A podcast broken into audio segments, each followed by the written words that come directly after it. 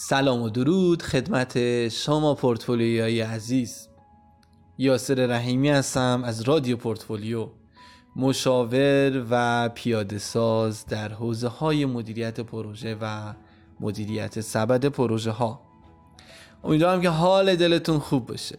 تصمیم گرفتم که فصل دوم رادیو پورتفولیو رو از هفته بعد شروع کنم. اما این بار با رنگ و بوی متفاوت و با موضوع جذاب. در واقع همونجوری که توی پادکست قبلی پورتفولیو رو تعریف کرده بودم ما portfolio management یا سبد پروژه ها رو این تیپی تعریف می‌کنیم. میگیم که مجموعه ای از پروژه ها، program ها، operation ها و sub portfolio ها که در راستای اهداف استراتژیک سازمان به کار گماشته میشن. اما من می‌خوام بگم که فعلا هیچ operation ی هیچ program ی هیچ project ی وجود ندارد.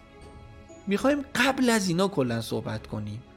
چه ارزیابی هایی چه تحلیل هایی باید انجام بشه تا یک business setup بشه تا یک پروژه استارت بخوره تا یک program start بخوره. pre پروژه pre operation pre program. قبل از اینا چه تحلیلایی انجام میشه؟ چه document هایی باید تهیه بشه؟ فعلا راجع به title اش صحبتی نمی کنم اما می‌خوام ذهنتون رو آماده کنم برای یه همچین فضاهایی.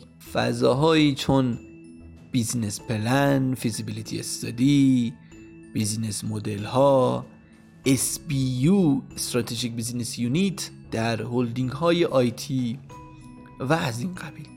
پس منتظر اولین section از فصل دوم رادیو پورتفولیو باشید. روز و روزگار خوش.